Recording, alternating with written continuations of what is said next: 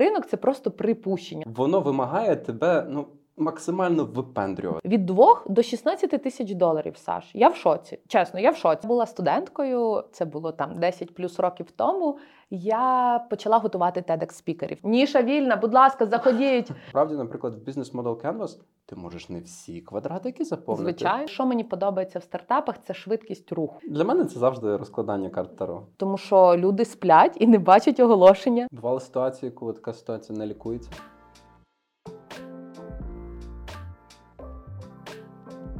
Привіт! Мене звати Саша Ремінний, і сьогодні на стартап кухні зі мною куховарить Оксана Крикун.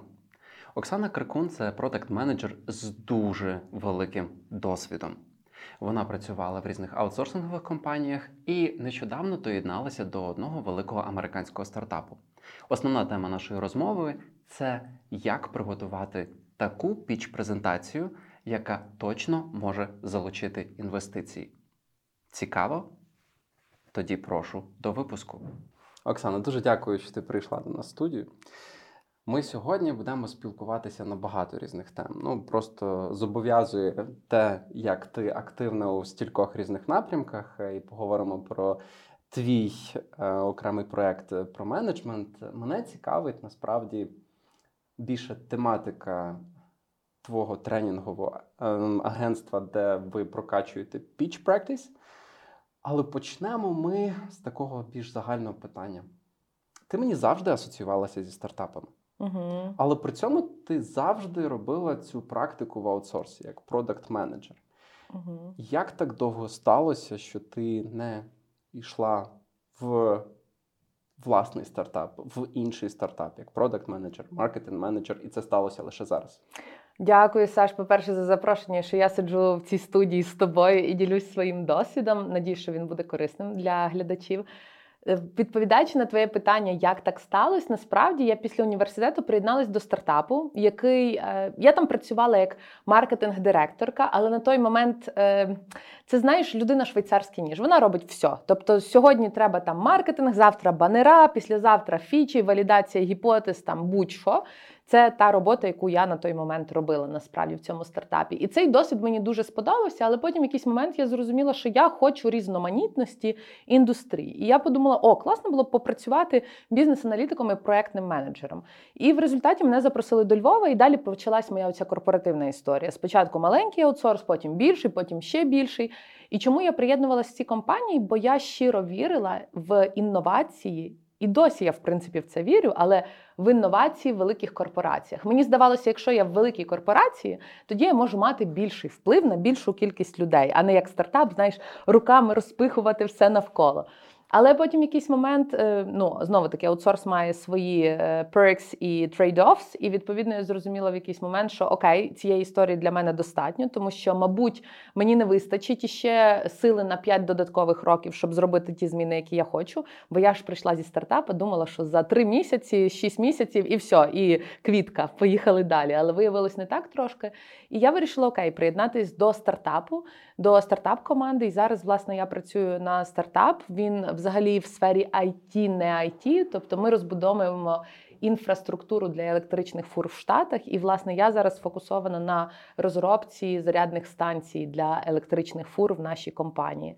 Зовсім інша тема, але що мені подобається в стартапах, це швидкість руху, мабуть. Тому що я розумію, що якщо в великій компанії, щоб прийняти якесь важливе рішення, пройде там два місяці, купа-купа рівнів, і там можуть іще піти комунікація не так, то в стартапі це елементарно. Ти зізвонюєшся з фаундером.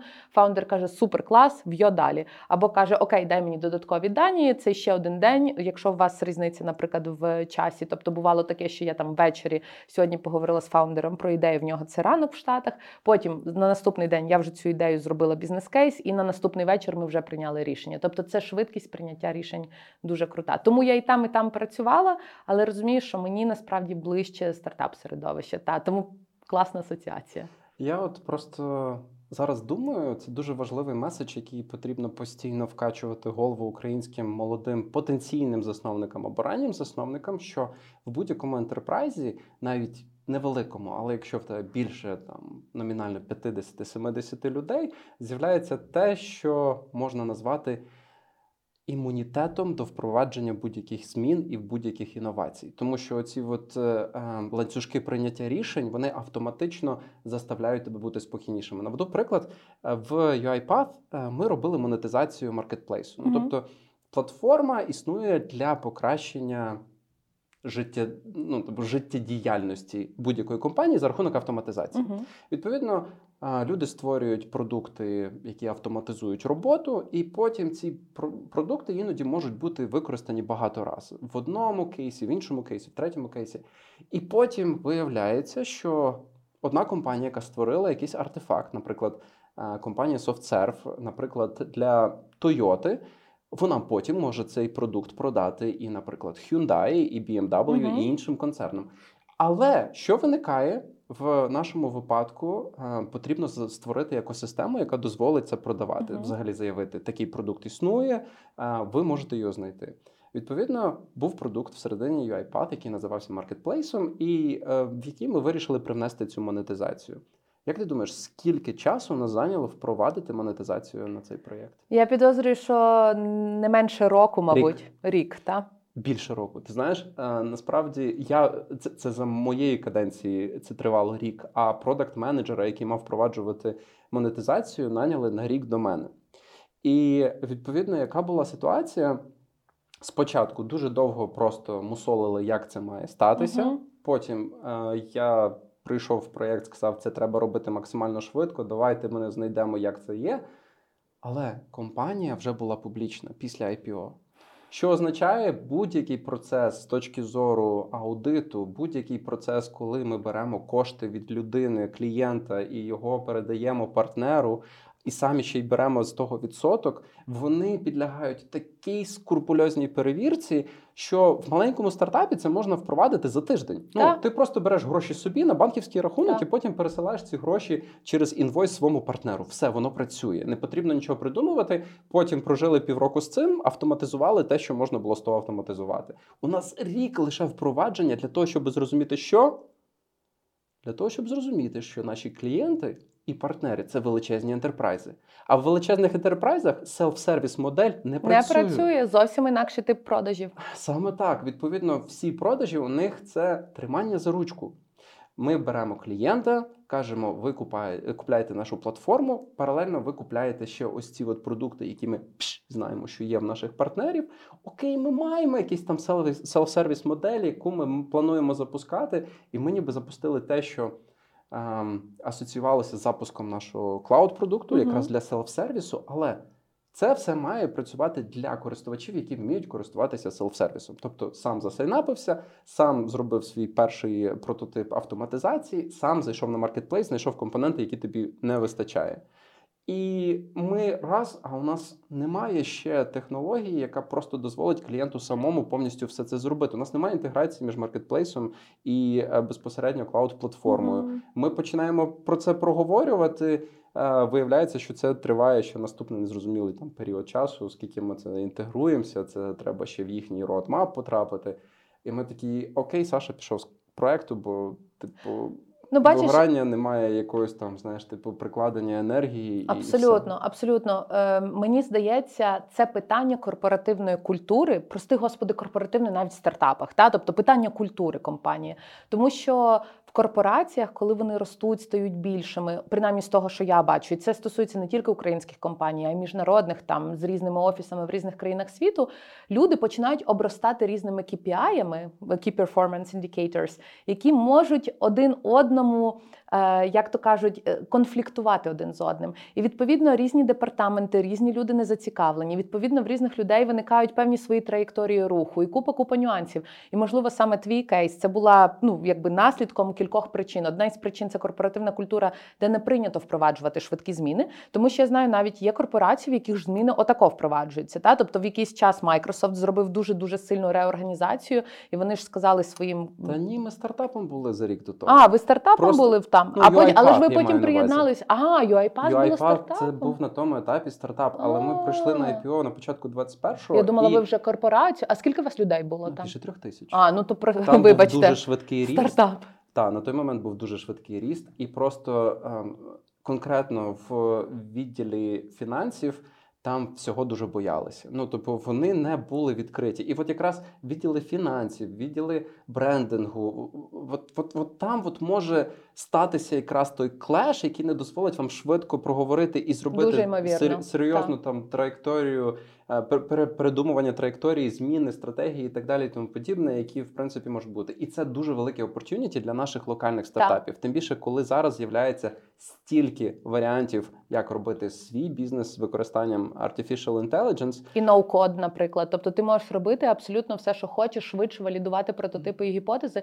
І що я ще помічаю з корпорацій, ну тобто до мене там звертаються за консалтинговими якимись штуками стосовно різних інкубаторів, тобто про валідації ідей. І я помітила, що є на це запит у великих компаній. Зараз компанії намагаються своїх співробітників садити в віворки, садити десь в якихось місцях, не в офісі, щоб вони здобували якісь нові знання. Так, так, так. І це надзвичайно круто, тому що наші стартапи, я думаю, мають так, як ти сказав, дуже круте window of opportunity, і вони можуть почати працювати з такими компаніями і корпораціями. Ну, досить про місію цього каналу, Так, як такого, це так. розвивати молоді Ви стартапи молодці. в Україні. Е, Будемо сподіватися, що нас буде ставати більше і більше, як, як місійних людей, які це роблять, так і е, команд, які впроваджують свої стартапи, як локально, так і на міжнародних ринках. Давай перейдемо до мого основного запиту. Speak to me. Угу. Розкажи, як з'явилась е, ця ідея, звідки воно все проростало, на якому етапі воно зараз?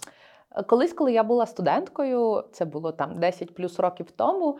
Я почала готувати TEDx спікерів. TEDx конференцію, я думаю, всі плюс-мінус знають, і там слухачі цього каналу, хай ознайомтесь як мінімум. Класно, класно кажеш. Була студенткою, почала готувати TEDx спікерів. Так, ну це було це, бу- нестиковочка. це була просто як волонтерка на той момент. І я була досить активною студенткою. Я пробувала себе всюди. Мені все було цікаво. І спочатку Але ти мала б вже мати якийсь е, ну, гарний рівень Ти- ораторського Ти знаєш, не зовсім. То було дуже цікаво, тому що там був Рома Зінченко. Дуже люблю і поважаю. І Рома готував спікерів як основний тренер. Мгм. Я була так, знаєш, типу як помічник фотографа головного. Ага. Я слухала, дивилась, е, як він ставить запитання тощо. І в якийсь момент я зрозуміла, що там я разом приходила на сесії з іншою командою по підготовці спікерів, і я зрозуміла, як це працює зсередини. В той же час я почала там дізнаватися якісь класні нові практики тощо.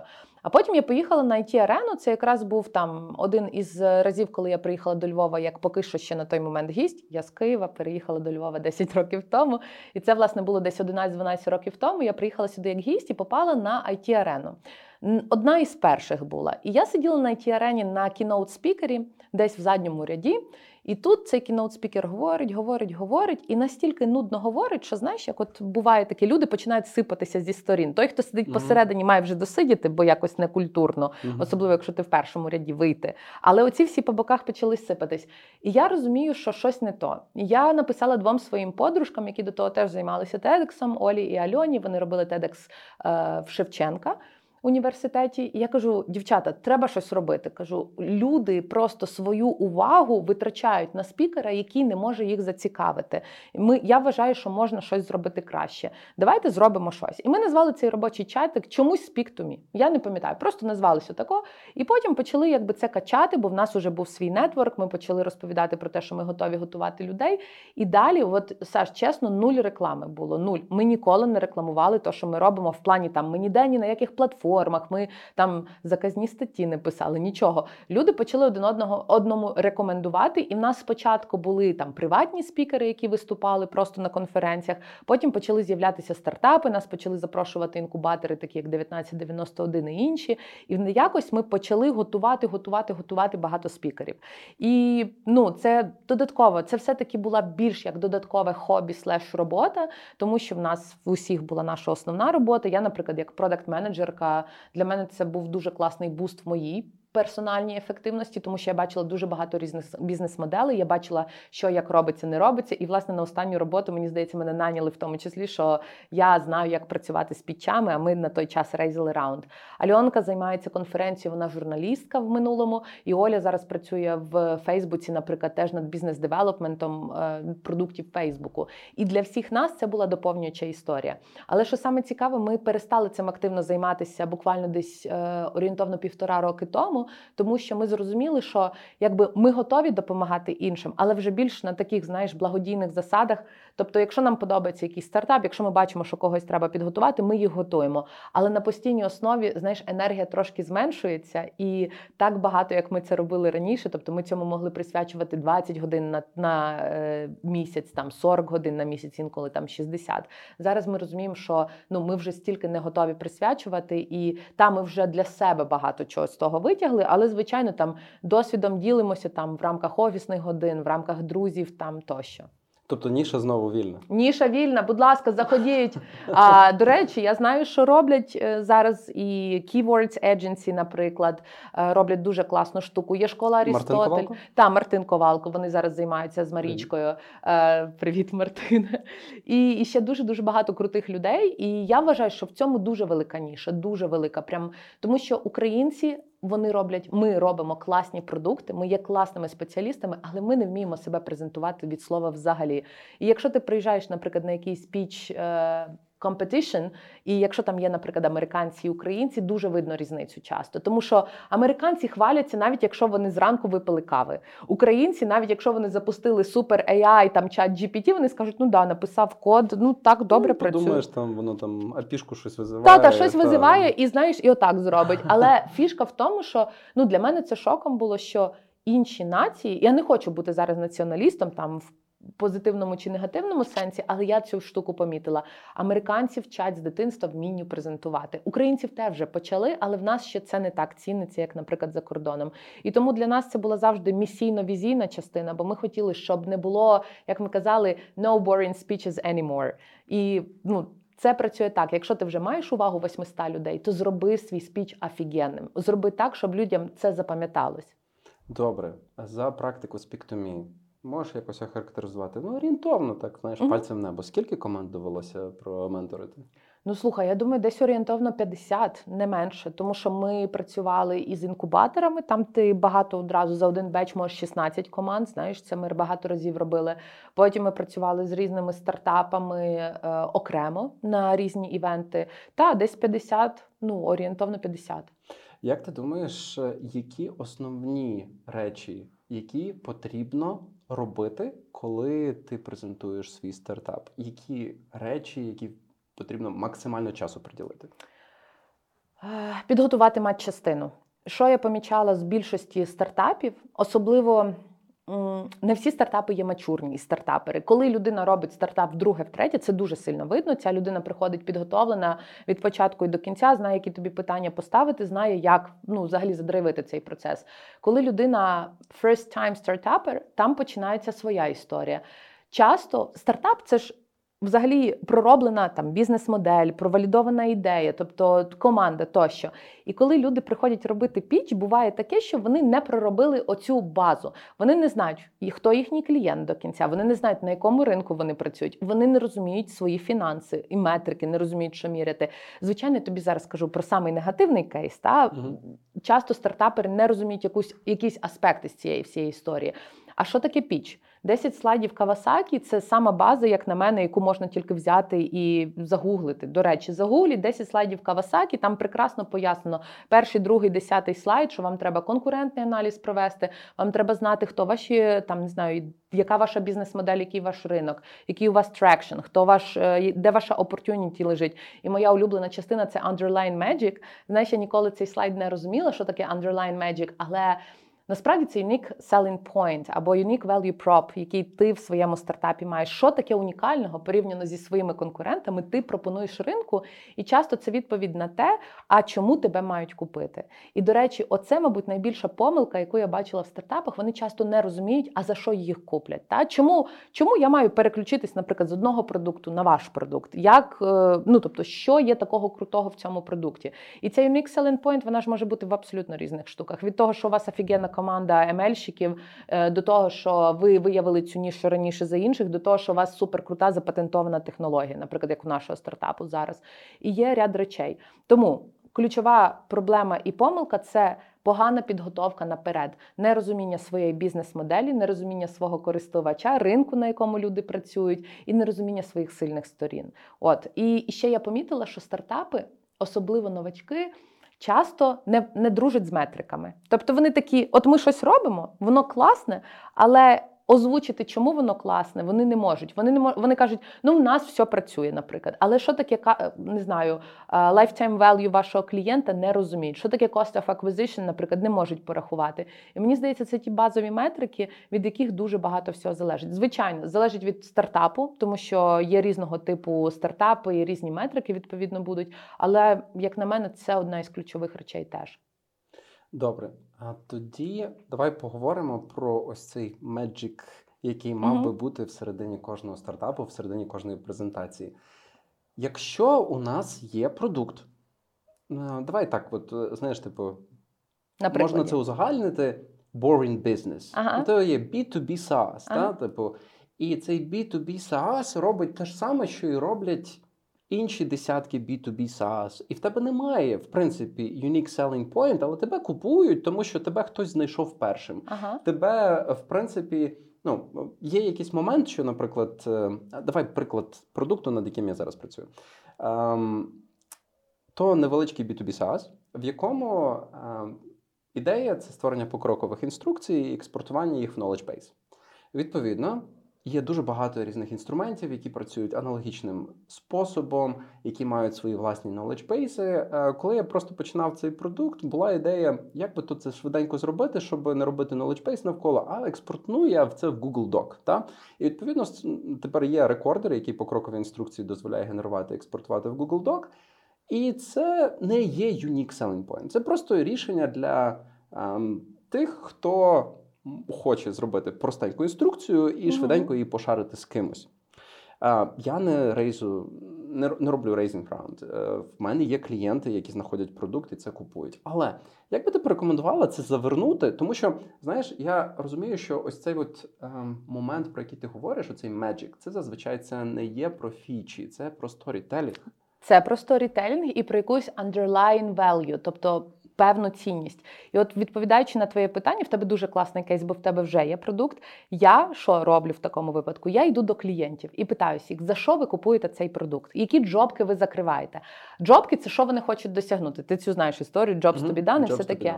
Так, але потім ключове це спитати: Окей, а що це вам дає в емоційному плані? Тому що в нас же є кілька рівнів цінності. Є оця функційна цінність, є емоційна цінність, є оця цінність самореалізації. Обожнюю цей слайд. Я думаю, що можна дати посилання. Boston Consulting Group в свій час дослідив чотири рівні цінності. Не так, як по Маслову, ці сім рівнів. А він каже, що ну в Boston Consulting, е, це дуже крута консалтингова компанія. Я дуже люблю їхні звіти. Вони кажуть, перший рівень продукту це функційна цінність. Це те, що ви можете закрити в своєму продукті. Далі йде емоційна, далі йде, здається.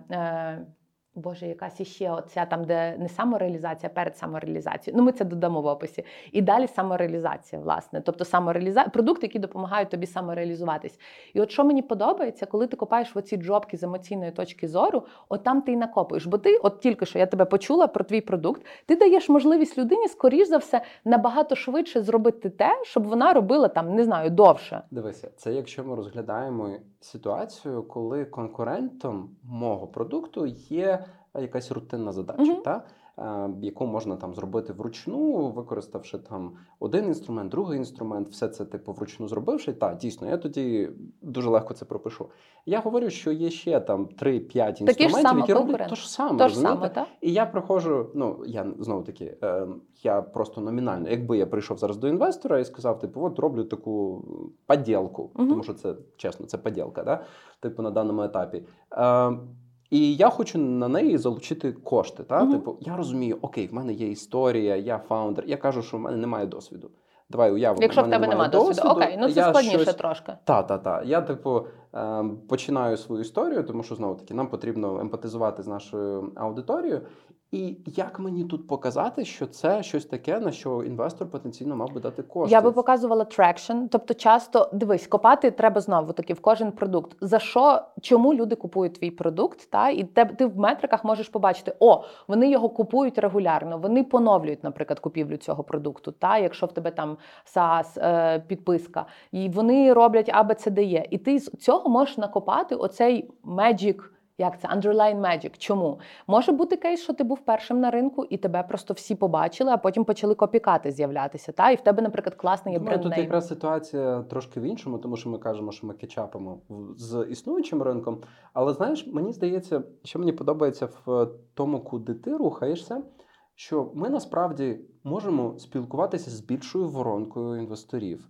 І е, окей, можливо, не для всіх ми маємо справити там максимальне враження, але для деяких там той самий існуючий traction це вже буде великим Сто меншиком. відсотків. І причому дивись, ти ж знаєш, є різного типу інвестори. Є інвестори стратегічні, які в твоєму ринку вони прекрасно знають твій ринок, і вони розуміють, що ага, твій продукт, наприклад, кращий або гірший, ніж інші, але я хочу сюди інвестувати з якихось причин. А є нестратегічні, власне, такі, що ну вони в твоєму ринку можуть не орієнтуватися. І знову reasoning і для тих, і для інших буде різним. І от ем, я помічала ще одну із помилок, яку стартапи роблять. Вони роблять одну презентацію на всіх. Так не працює. Це як з резюме в компанію. Ви не можете подаватись і в Google, наприклад, е, корпорацію, і в якийсь малесенький стартап з одним і тим же набором ківордсів навіть. Тому що коли будуть аналізувати вашу сівіху, вони зрозуміють, ой, це не нам не підходить. Та? Тобто, як на мене, кожен піч під конкретного інвестора має трошечки по-інакшому будуватись. Наприклад, я дам приклад з нашим стартапом, коли там е, буквально рік тому ми робили аутріч по цьому стартапу до інвесторів. Звичайно, аутріч я робила холодний, там потім теплий наші фаундери робили. І по холодному аутрічу я розумію, що в кожного його інвестора є свій профіль. У нього є профіль, там, наприклад, на певний тип стартапів, на певний тип там стадії тощо. І оцей певний профіль стартапів треба було класно вписати в elevator pitch, який ми робили в емейлі, чому вони мають в нас інвестнути. Тобто, чому їм буде цікаво це в їхньому портфелі. І ми під кожну абсолютно компанію, тобто під кожен венчурний фонд, ми робили абсолютно різний піч. Звичайно, вони деколи повторювалися, але оці selling points були різними. Комусь ми казали, що ми розширюємось, наприклад, тільки в Каліфорнії, а комусь ми казали, наприклад, що чуваки, ми про sustainable logistics, от у вас logistics portfolio, в нас буде офігенна synergy з вашими, наприклад, компаніями. Тобто ми їм продавали ідею не того, що ми класна компанія, яка просто розбудовується в Каліфорнії, а як вони за benefit ять від цієї компанії разом зі своїми іншими компаніями. Ну і тому піч треба дуже дуже робити tailored до специфічного клієнта. Звичайно, до клієнта, сорі, до венчурного фонду. Звичайно, якщо людина хоче з raise ати гроші від цього венчурного фонду, більш ефективно. Буває таке, що можна вистрілити в 100 і попадеться тобі щось, тому що вони зацікавились бо на даному етапі. От розкажи, як з твого досвіду було, от коли ти е, пічив свій стартап, ти його тейлорив під е, різних інвесторів чи ні? Ми коли пітчингом займалися, то тейлоринг обов'язково мав бути присутнім. А, Я би сказав, що спрацьовувало знову таки не момент самого пітчингу, а момент фоловапів. Uh-huh. Тобто, якщо ми говоримо про розбудову якихось відносин, тому що я дуже вірю в те, що залучення інвестицій це про відносини, і це не про те, що щось відбулося, та і навіть якщо ти не отримуєш там ім там відповідь на свій перший лист, там типу там мені цікаво, давайте там дзвінок і так далі. е, Цікавий момент е, з'являється, коли ти просто постійно показуєш, що ти рухаєшся, прогресуєш в тому, Так. як ти йдеш. Знаєш, типу, можливо, це не більше про не кастомізацію, а про збереження оцих от зв'язків. Та типу, з двох сторін існують люди, та типу з одного боку компанія, з іншого боку венчурні капіталісти. Але людина, яка надсилає, це людина, і як людина, яка читає лист, це людина. Та? І типу, коли людина бачить прогрес, як твоя ком... і коли людина бачить. І коли людина бачить прогрес, як еволюціонує потенційний портфоліо стартап, це автоматично може призвести до її бажання долучитися до цього Так. ближче. Коли особливо в тебе відбуваються якісь певні майлстоуни, тому що ти постійно прогресуєш. Знаєш, типу, я би от більше з тої точки зору сказав. А, знаєш, наступна тема, яка би тут знову таки в рамках е, цього ж піч-тренінгу, яку би я хотів підняти, це з приводу безпосередньо самих слайдів. Угу. Слайд компетенція. О, перепрошую. Треба буде трошки різати, я дивлюся. Бо зазвичай, Нічого. типу, знаєш, типу, оце, напевно, зламало вже flow. і все, не знаєш. переживай, розслабся, все буде гуд. Так, так, я розслаблений, але розумію, що є така ситуація. Е, Є важливий слайд конкуренція. Так. Які моменти, які помилки ти найчастіше бачиш по цих слайдах? Знову хочу зупинитися, що є мачурні, е, тобто досвідчені стартапери, і трошки недосвідчені поки що. І я бачила слайд конкуренти, там, де буквально написано було: в нас нема конкурентів. І це, мабуть, найбільша помилка номер один, сама груба, тому що якщо у вас нема конкурентів, то скоріш за все, або у вас нема ринку, це то, що інвестор думає, або ви недостатньо провели аналіз ринку. І дуже часто я ще це пам'ятаю, працюючи в аутсорсингу, до нас приходять клієнти, кажуть, у мене є ідея стартапу, супер класна. Я кажу, хто ваші конкуренти? Вони немає. Я така, так, дві секунди погуглила, і реально вже список з 15 конкурентів є. Та зараз чат GPT, я думаю, що взагалі супер легко ці штуки всі робити. Це перший крок. Тобто розуміти, що в тебе є конкуренти. Якщо ви не знайшли прямих конкурентів, тобто прямі конкуренти це ті, які закривають проблеми ваших користувачів в той самий спосіб. Наприклад, не знаю, там е, TikTok і Instagram, Reels. От воно плюс-мінус однакове. Там чуть-чуть різні аудиторії, але плюс-мінус закривають однаково. Але це перший крок. І треба розуміти, що є прямі непрямі конкуренти. І, наприклад, якщо у вас немає прямих конкурентів, то можуть бути непрямі. У Фейсбука непрямим конкурентом є сон, тому що люди сплять і не бачать оголошення. Я би сказав, Netflix. В Нетфлікса так само. Та, та, та, в Нетфлікса це ще більше. Але в Фейсбука це друзі, наприклад, наші живі, теж якби живі, слава Богу, теж наші конкуренти, ну, Фейсбука конкуренти. І є ряд речей, на які треба звернути увагу. Це перший крок по конкурентах. І друге, що я бачила, це люди аналізували конкурентів, не до кінця розуміючи цих конкурентів. Що я маю на увазі? Є бенчмаркінг, тобто це формат аналізу конкурентів, е, коли ти порівнюєш там фіча до фічі, і дивишся там фіча 1, фіча 2, фіча 3 є, і в нас вона в компанії є, все, ми молодці. Тобто ти нібито зробиш збірну селянку і кажеш, у нас всі ці фічі є, і далі ціна в нас нижча. Ну, я зараз говорю про дуже generic слайд. Але бувають кейси, коли ті фічі нікому не потрібні з твоїх користувачів. Як на мене, конкурентний слайд. Т- Слайд про конкурентів це можливість от озвучити, а хто твої конкуренти в контексті твоїх користувачів і покупців, і які користувачі і покупці хочуть закрити потреби. І от коли в такий спосіб озвучувати за допомогою слайду про конкурентів можна показати, що ви знаєте свою аудиторію, ви розумієте, куди вона рухається і що для неї є критично важливим. Ну і, мабуть, останнє, що я помічала, це погана структуризація. Тобто, взагалі, слайди створювати, як на мене, це мистецтво. В якому плані вам потрібно працювати з інфографікою. Вам потрібно розуміти, що людина, яка буде дивитись цей слайд, це не людина, яка дивилась пічдек в 92-му там чи в 96-му. Це вже людина, яка звикла до певного типу слайдів. І дуже важливо підбирати іконки. Можливо, хтось мене зафлить за це, але я вважаю, що дизайн важливий, тому що ми 72% людей візуали. Вони хочуть бачити щось красивеньке. І тому Скажи це всім клієнтам чат GPT, які це читають Ой, просто. е, та, та, перепрошую. До речі, в ChatGPT теж можна формувати таблички. Я вже навчилася і це все. Ну нічого. Midjourney в допомогу, і там купа AI тулів для презентації є. Тому важливо зробити це ще красиво. Тобто є кілька варіантів репрезентації конкурентів. Табличка одна із них, та там, де ми беремо по стовпчиках. Перший стовпчик це в нас фічі, наприклад, продукту. Там в кінці ціна. Другий стовпчик один конкурент, третій другий конкурент, і четвертий це ви щасливі, і все супер. Це один формат презентації. Завжди, чесно кажучи, такого підходу не любив, бо воно вимагає тебе ну, максимально випендрюватися. Так, я теж оцей для мене підхід був такий дуже дуже нехороший. Але для бази він, я думаю, підійде, хоча б щоб просто я для себе завжди такий конкурентний Завжди, типу, аналіз знаєш, роблю. дивишся, там існує компанія вже 40 років. Мгм. Зато ти прийшов і ти вже краще за них. Хоча, типу, половину ти ще навіть близько на роудмапу собі не поставив, і навіть не розумієш, з якими проблемами тобі ще Ну, але ж ти розумієш, що конкурентний аналіз це трохи е, викривлення статистики в свою користь, тому що ти вибираєш ті штуки, по яких ти хочеш порівняти для себе, ті, які ти суб'єктивно визначаєш, що вони є ключовими. І тут мені здається, ти якраз хочеш навести наступний варіант, Так. як це можна на різних осях Так, розповісти. от осі це хороший підхід. Мені Так, він мені дуже подобається, коли ми беремо фічі продукту, пишемо осі і кажемо там: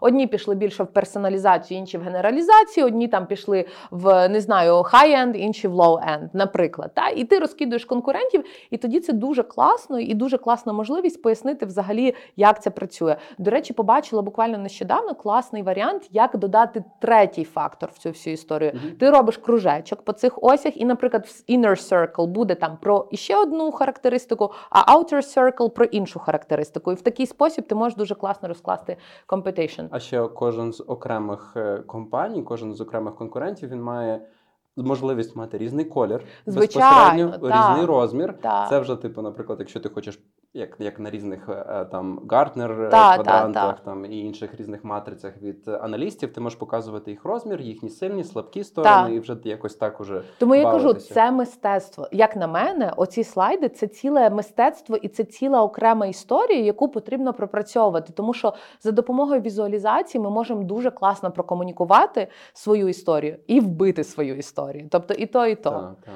І знаєш, типу, хочеться ще один важливий момент. От чому я не люблю саме цих таблиць попередніх, uh-huh. і чому тут можна значно краще виграти? Тому що е, часто на одній з віз, ну одна з осей, е, коли ми там хочемо якось там пояснити свій продукт, це є simplicity of usage, так. якийсь там usability. Так. Будь-який новий продукт, який лише починається і має обмежену кількість функціоналу, він завжди простіший для сприйняття. І в мене є от той use case, Ми коли були в акселерації, коли ми тільки шукали собі продукти для закриття питань е, підтримки, mm-hmm. ми відразу вибрали лідера на ринку, який стрімко зростав. Це був продукт інтерком. Mm-hmm. Інтерком зараз для стартапу для на ранній стадії коштує дуже дорого. Там mm-hmm. Просто для стартапів він коштує 100 баксів в місяць. Ну це великі кошти, великі. достатньо, скажімо так, для стартапу. Тому що в наш час ми починали платити безкоштовно через якийсь там е, певний період. Ми там платили там 20, 30, 40 доларів в місяць, але ми вже мали якісь прибутки. І відповідно, ця ситуація дуже класно показує знову таки про еволюцію різних великих компаній.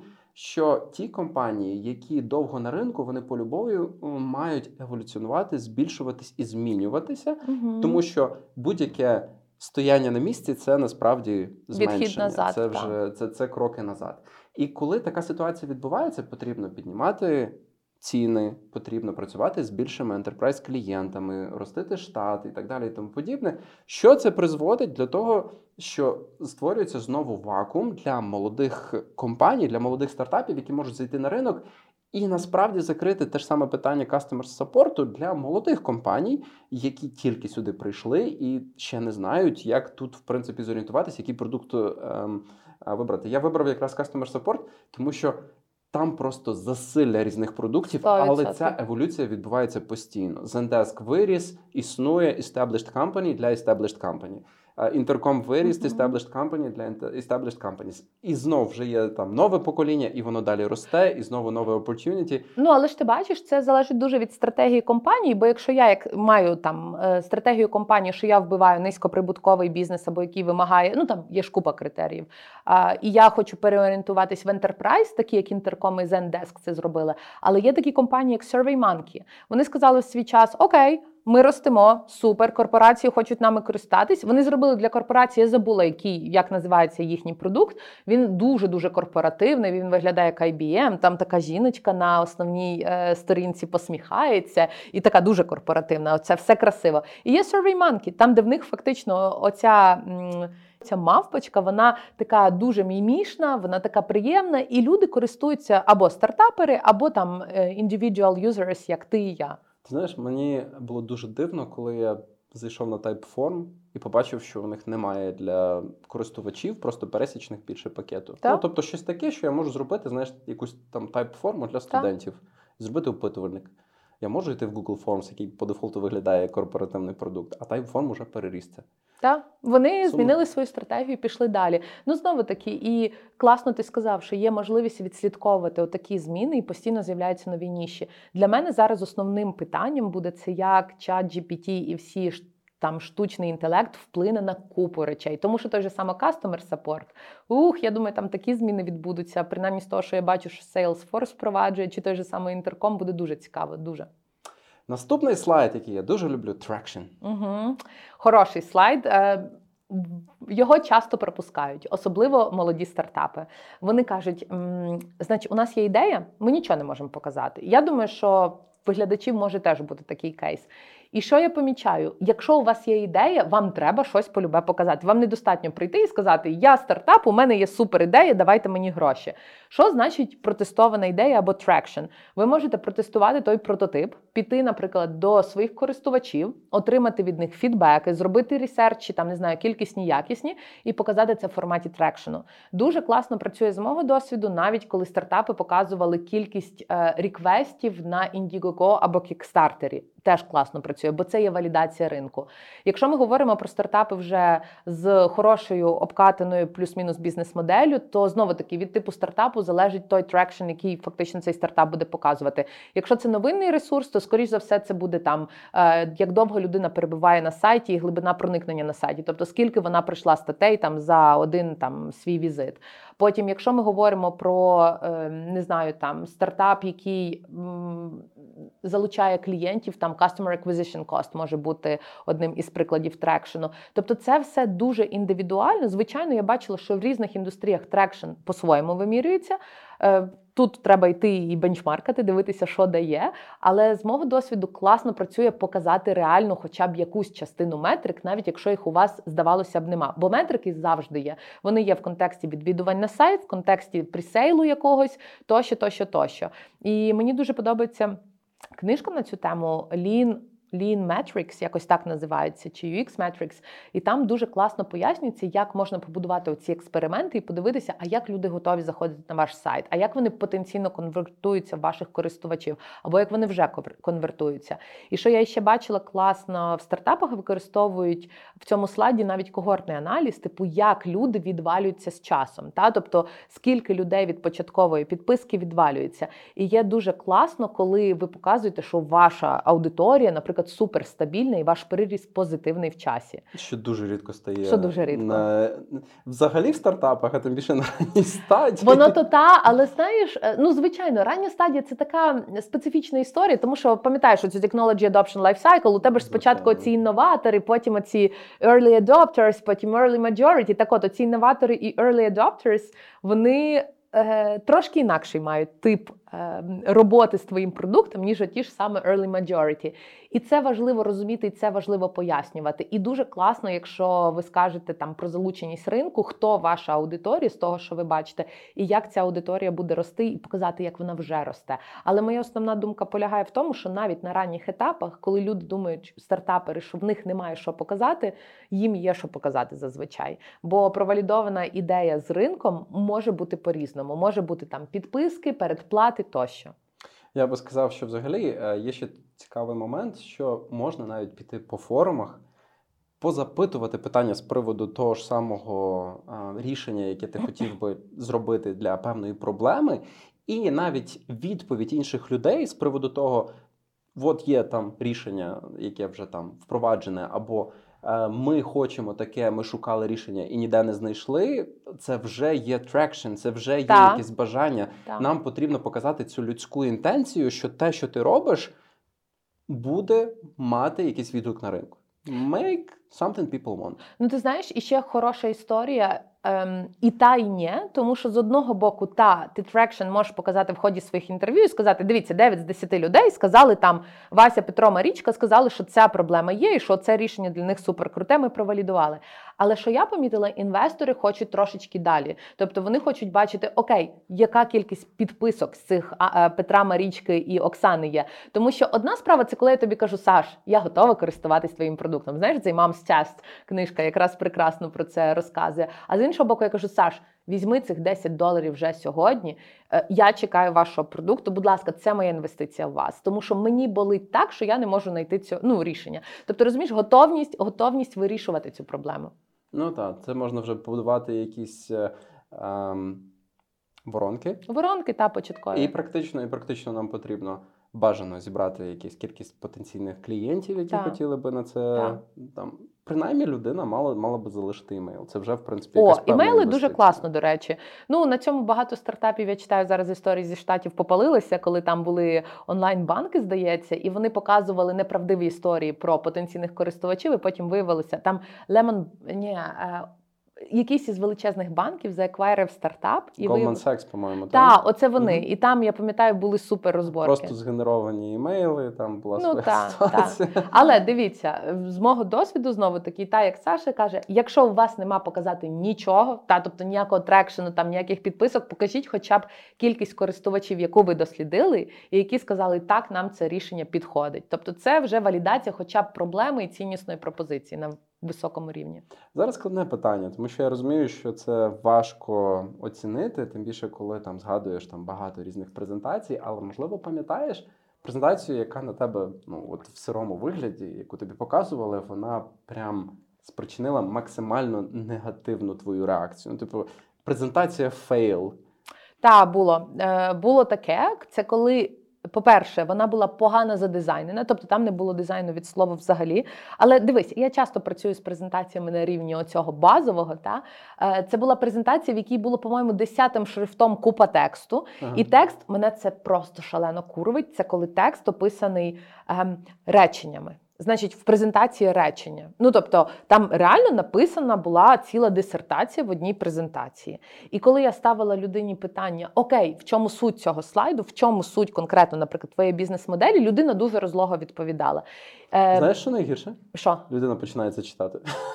Прям відповідаючи на твої питання. До речі, так, от я вважаю, е, це хто писав Марк Твен, що вибачте, будь ласка, я не мав достатньо часу написати короткий лист. Та? Оце та сама історія.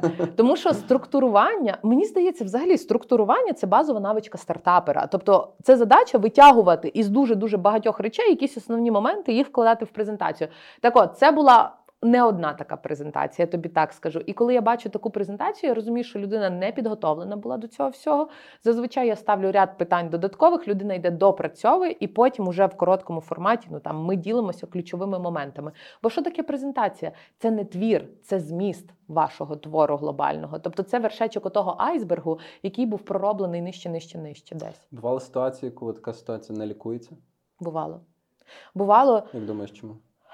До речі, часто з науковцями це дуже дивна історія, тому що є наукоємні стартапи, і я помітила, що науковці супер, супер розумні люди, супер. Але часто ці люди не вміють класно висловлюватися в плані, що вони дуже в глибину, та а от саме розказати про щось супер коротко, рідко хто вміє. І я вважаю, якщо є такі науковці, це просто топ of the top. Тобто це люди, яким розкриті всі двері. Так от, е, ця людина не могла сформулювати фінальну думку і трохи противилась тому, ну тій думці, яку там ми з нею пропрацьовували.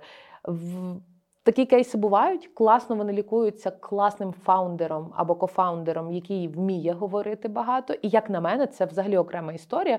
Я вважаю, що мають бути кофаундери, е, які вміють продавати. Тобто, одна із ролей фаундера або кофаундера це продавати, говорити з інвесторами. Я думаю, ти цю всю історію 100% знаєш. Класно, коли це одна людина може робити і то, і то, але часто це дві різних людини. Хтось відповідає, наприклад, за хардову розробку з мого досвіду, а хтось фактично за продажі тощо. І от класно працювати з цими другими продажниками, тому що з ними дуже легко працювати. Вони часто вміють формулювати думку, легко озвучувати, розуміють болі. А часто ці, що за hard відповідають, суперрозумні люди, але часто вони не empath ують настільки з своїми користувачами і в результаті не можуть озвучити фактично рішення до проблем, бо вони часто не озвучують навіть проблеми. Ну тобто. Свої приколи є, не хочу нікого якби засмутити. Бажаю науковцям класно починати спілкуватися і формулювати свої думки, бо тому що це дуже дуже далеко може завести таких людей. Знаєш, мені здається, що тут якраз е, класна твоя була попередня порада, як можна описати Magic в твоєму продукті. І коли ми намагаємось наукоємко описати те, що ми робимо, Угу. ми можемо насправді це пояснити, постаратися Простими іншим словами. людям. Ні, ні, навіть якщо складними словами. Навіть Ну, склад... Окей. От, якщо Так. у нас така ситуація, от ми не можемо по-іншому, і потім попросити, щоб інші люди нам пояснили те, що вони Хороший почули. кейс. Так. Особливо ті, які якраз вміють структурувати вже Згодна, інформацію. згодна. Саме тому, до речі, наш to завжди був успішний, тому що ну, якби в кожної з нас є досвід роботи з наукоємкими історіями і з діптехом. І було дуже цікаво, тому що ми могли простими словами озвучити, тобто про що стартап. Але тут ще важливий момент. Якщо інвестор є стратегічний, і якщо там він щепиться язиком з науковцем, який заснував цей стартап. Будь ласка, ідіть на побачення, говоріть 10 годин. Тобто, ну це має свій сенс. Але якщо інвестор є не стратегічним, сидить бізнес-людина, якої єдине питання, а де гроші, та тобто в цій всій історії, де я зможу заробити, яка синергія, якщо їй почати говорити такій людині складними словами, термінами тощо, ця людина просто скаже: Ой, ні, ні, я не готовий чи не готова. Щось тут є, ну я не розумію. І тому дуже важливо, як на мене, часто говорити не про фічі, як фічі, а про бенефіти або вигоди, які ти будеш давати своїм користувачам. Це дуже часто мова, яку розуміє твій інвестор, який не є в цій сфері настільки глибоко, як ти. Супер, добре.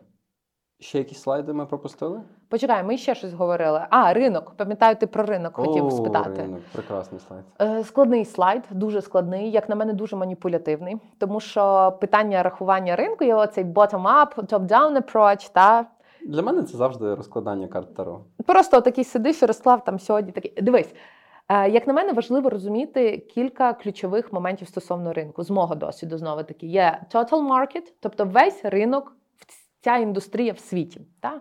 Це для чого? Часто в стартапах це використовують, щоб показати, оце весь ринок, він такий красивий, великий, росте там страшенно.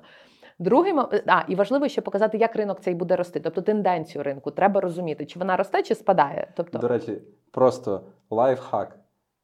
Пишемо в Гуглі, як зростає будь-який ринок. да. І Google десь не знаю з якихось статей, просто відразу вам цей розпарсений абзац дає.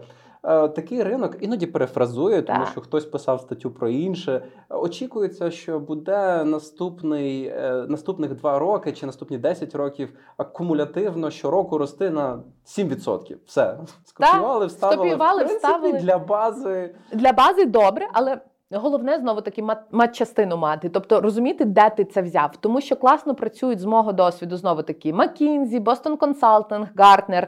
Не дарма купують. Боже, я дивилась на ці звіти по ринку від 2 до 16 тисяч доларів. Саш, я в шоці. Чесно, я в шоці. Ну я, я розумію, чому люди це купують, щоб просто сказати, наш ринок буде таким. То та оце Мгм. от наш, наприклад, е, критерій зростання, траєкторія зростання. Але це одна штука, це загальний ринок. Потім є е, total addressable market, тобто яку частину цього ринку ти фактично готовий і можеш закрити. І потім є ще ця англійською мовою, називається total serviceable market, тобто на якому ринку ти реально будеш працювати. Я покажу на нашому прикладі нашого, наприклад, стартапу. Ми працюємо з електричними зарядками для фур. Та? Тобто це така велика махіна, в якій там є великий пістолет, там кілька CCS і MCS заряд, зарядок. Тобто це певного типу пістолети з певною, певним типом е, напруги, який він може пропускати.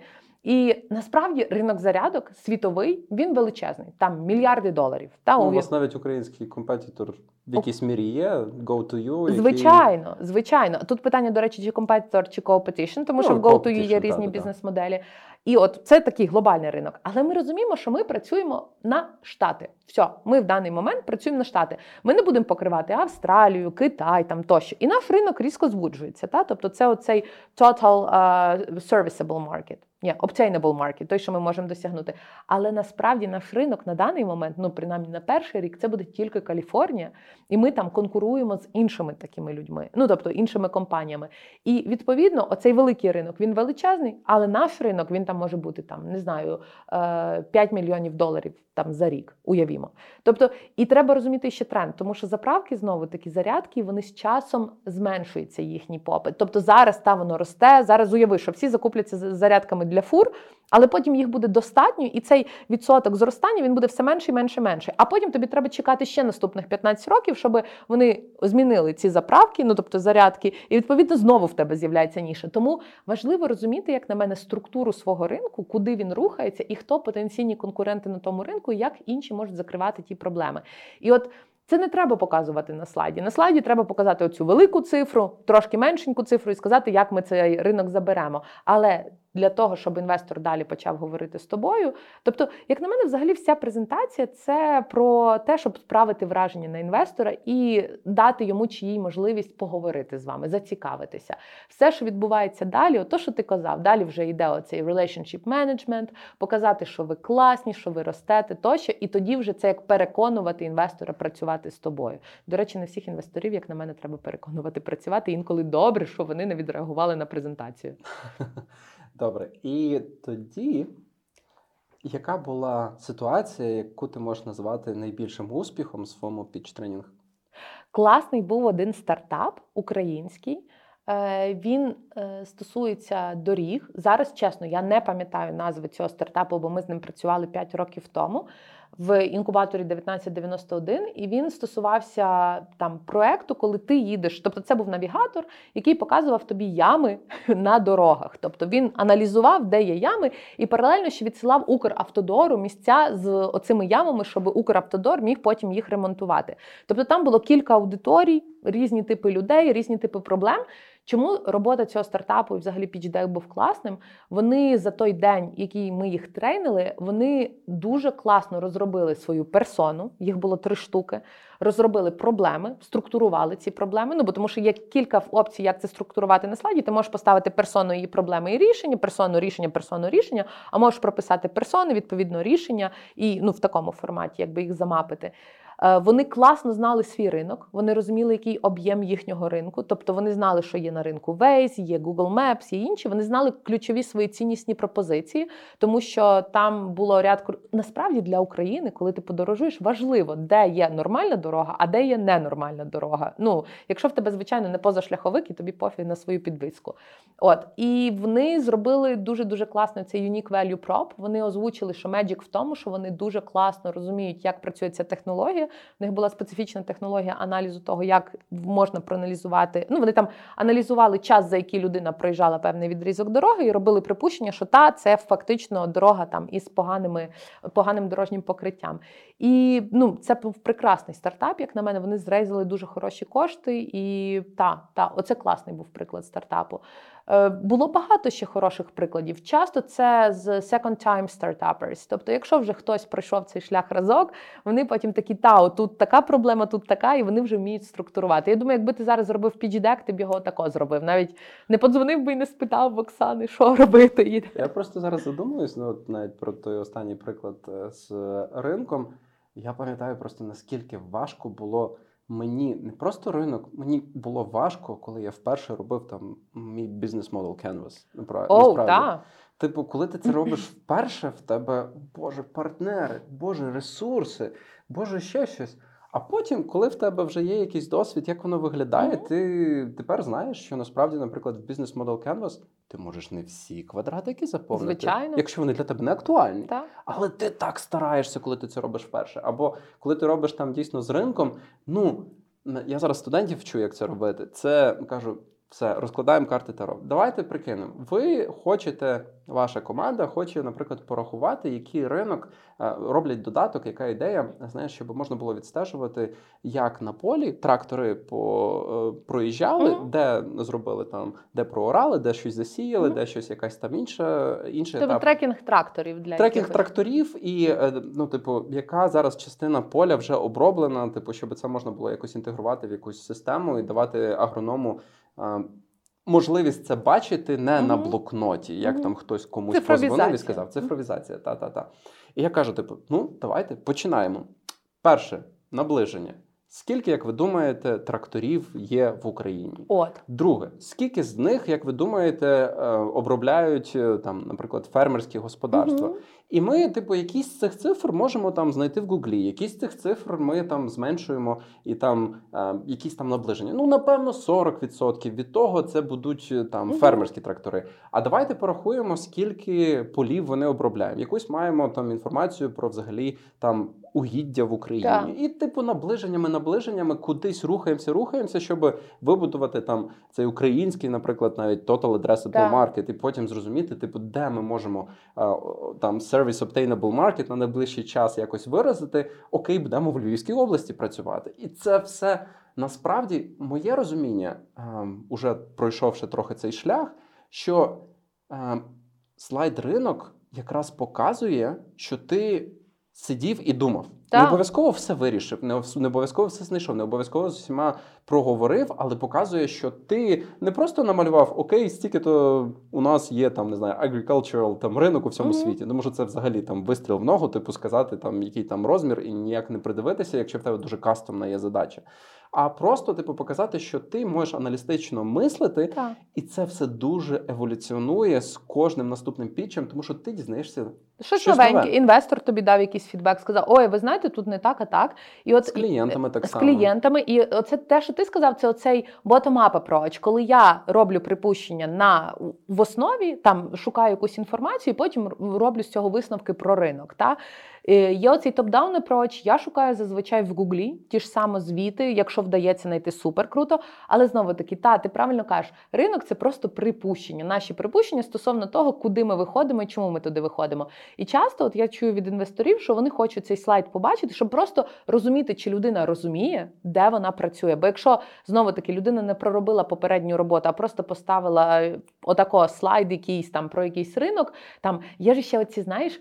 Е, рекомендації не ставити ринок менше одного мільярду для інвесторів, або хтось інший каже, ні, не став більше одного мільярду, бо не повірять. Ну тобто, оці всі штуки. Як на мене, що класно працює, це логіка. Якщо можна пояснити інвестору, чому такий ринок, тоді інвестор такий, так, все, люди зрозуміли, супер клас, рухаємось далі. Це більше така як заліковка глобальна. Ну і ясно, що якщо ринок занадто маленький, там занадто це може бути для різних інвесторів різне, то тоді це, скоріше за все, буде не цікаво інвестору.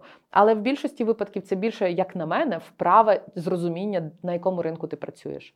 Знаєш, ще один слайд, який би я хотів затронути, дуже легенько. Мгм. Це слайд команди. Мгм. Я просто бачив часто презентації, де там 10 людей чи 5 людей на самому слайді, і ми там бачимо CMO, CFO, там CEO, CEO, CEO, і типу людина показує, презентуючи цей слайд, і говорить там: це наш CMO, це CEO, це Мгм, там. так. Е, мені такий підхід не подобається. Ну, він не є дуже добрий, тому що задача не проговорити про кожного в команді, а як на мене, задача підсвітити ключові моменти стосовно команди. І коли ми озвучували, наприклад, що в нас класно спрацювало, в нас люди в команді, частина працює вже 15 плюс років разом. І це дуже класний момент синергії, але водночас варто показати, що це не просто синергія, а ще й нові там обличчя. Тобто, часто важливо розуміти, що ви хочете фонду підсвітити. Інколи потрібно підсвітити diversity. Ну, от є фонди, які інвестують в стартапи, в яких там більшість жінок. Наприклад, я гіпотетично кажу. Або взагалі є жінки. Або є і це жінки, є критерії і це для треба поставити на слайді. Це обов'язково показати це diversity. Другий момент, що я вважаю, що треба підсвічувати з мого досвіду, це якщо у вас є суперекспертиза, от є, наприклад, технічний фаундер, який спеціалізується саме на цій історії. Та і ви можете сказати, що ця людина там пропрацювала з цими технологіями там останніх 15 років. Що чує інвестор? Не що. Василь пропрацював 15 років з цими технологіями. А що ця команда має потенційно успіх з цією технологією? Та? І ще є класно, коли кажуть там о, ця людина 15 років в Гуглі, там 20 років в Фейсбуці. Як на мене, це все трохи vanity metrics, тому що я знаю, що в Фейсбуці і в Гуглі можна пропрацювати 15 років. Я сама мріяла колись пропрацювати там 15 років, але ну трошки інакше склали життя і не жалкую. Але про що я говорю? 15 років можна пропрацювати, але бути тільки гвинтиком в системі. І є люди, які працюють в стартапах, наприклад, по 10 років, і вони знають все, вони можуть принести набагато більшу цінність. Але якщо у вас є можливість підсвітити якісь великі компанії для інвестора, це важливо. Чому ні? Ну тобто, як на мене, оцей слайд з командою це не потреба описати. В нас є Петро, Марічка, Оксана і Сашко. А в нас є така то експертиза. Оця експертиза має таку-то синергію, і оце наші особливості. Чому важливо цей слайд взагалі додавати? Бо дехто не додає, тому що люди люблять працювати з людьми, так як ми говорили раніше. Інвестор на стороні інвестора буде сидіти якийсь аналітик, який якому сподобається Сашко, наприклад, який робив там ряд стартапів до того, і вони будуть інвестувати в людину часто, а не в бізнес-модель. Тому що якщо є класна команда, то варто з цією командою працювати. Це я чула від, до речі, багатьох інвесторів, особливо для first-time е, стартаперів.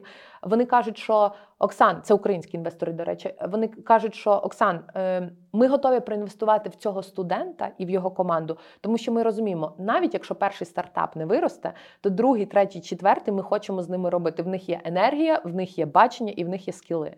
Тому люди інвестують в людей. Я з цим дуже згоден і от, просто не те, щоб дода... додаючи до того, як би мені хотілося показувати або бачити цей слайд.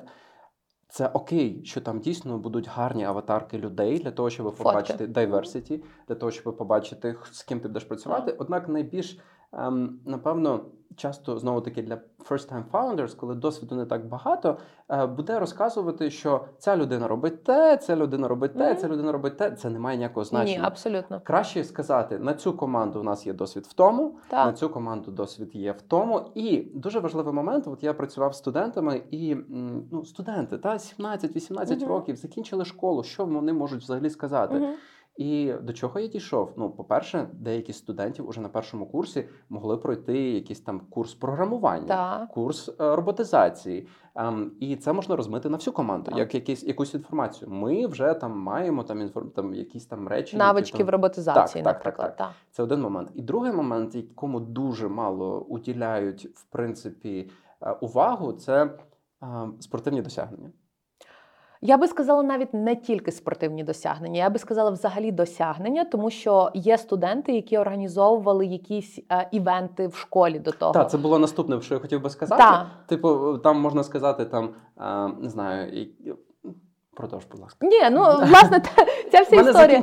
Я була головою, наприклад, е, класу, та, наприклад, старостою класу, або я організувала якийсь форум, але я або я була в академії лідерства, коли я була там в школі, або я ще і ще і ще щось зробила. Та це теж плюс, тому що в даному випадку видно поведінку людини. І я ще хотіла додати про слайд команди. Я бачила, і ми це використовували. Ми ще на слайд команди додавали партнерів.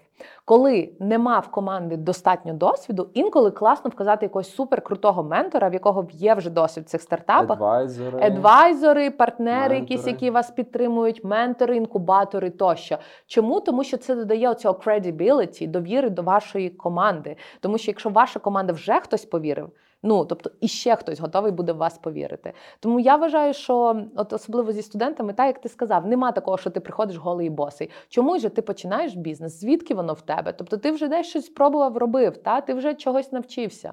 Ну супер клас. До речі, журналістика теж класно. Була е, в школі журналісткою, вела якусь газету. Я вважаю, це вже плюс. Робила інтерв'ю. Супер, значить, customer research будеш робити класно, скоріш за все. Я чому підсвітив безпосередньо саме спортивні досягнення, тому що часто є люди, які там на першому курсі вчаться, але вони вже там мали е, в досвіді, наприклад, пробігти марафон. Так. І просто ну, непересічна людина бігає марафон. І у нас така ситуація була, я пам'ятаю, просто коли ми самі через акселерацію проходили. У нас був е, е, один з співзасновників, дуже крутий чувак з точки зору технічної, але ми тоді це так само не могли якось заврапити. І ми там консультувалися, як краще підсвічувати свій досвід. І е, дуже насправді теж сподобалося ментору ще на той час, в 16-му році, що у людини є вже там в своєму портфоліо. Він вже пробіг там марафон, півмарафон, був в Афінах. Типу, от такі от речі, які Так. от реально stands out. Тобто людина поставила ціль, вона її досягнула, і це дуже важливо якраз для засновників, тому що це показує, що вони they can execute. Так, так. І оце take and execute це один може бути із підсвічення, ну якби оцієї фічі людини.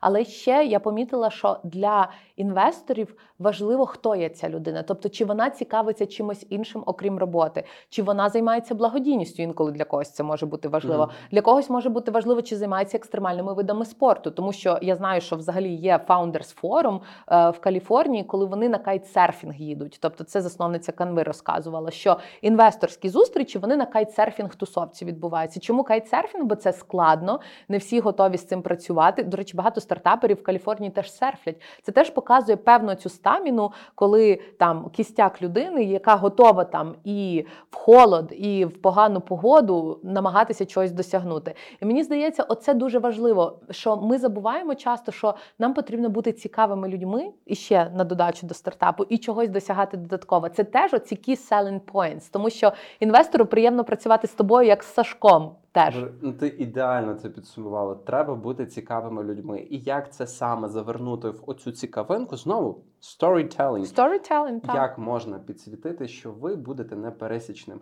що з вами буде цікаво працювати, і ви можете це екзекютити. Дуже класно. Добре. Я думаю, що ми основні частини саме піч презентації покрили. Мгм. Давай трішки проговоримо на закінчення про, про менеджмент. Про, про менеджмент. О, дякую, Саш. Коротенько скажу. Це мій маленький. Я не назву це стартапом, це більше такий проект для душі YouTube. Хоча я валідую багато гіпотез. І основна гіпотеза в тому полягає, що є на ринку менеджери новачки і середнячки.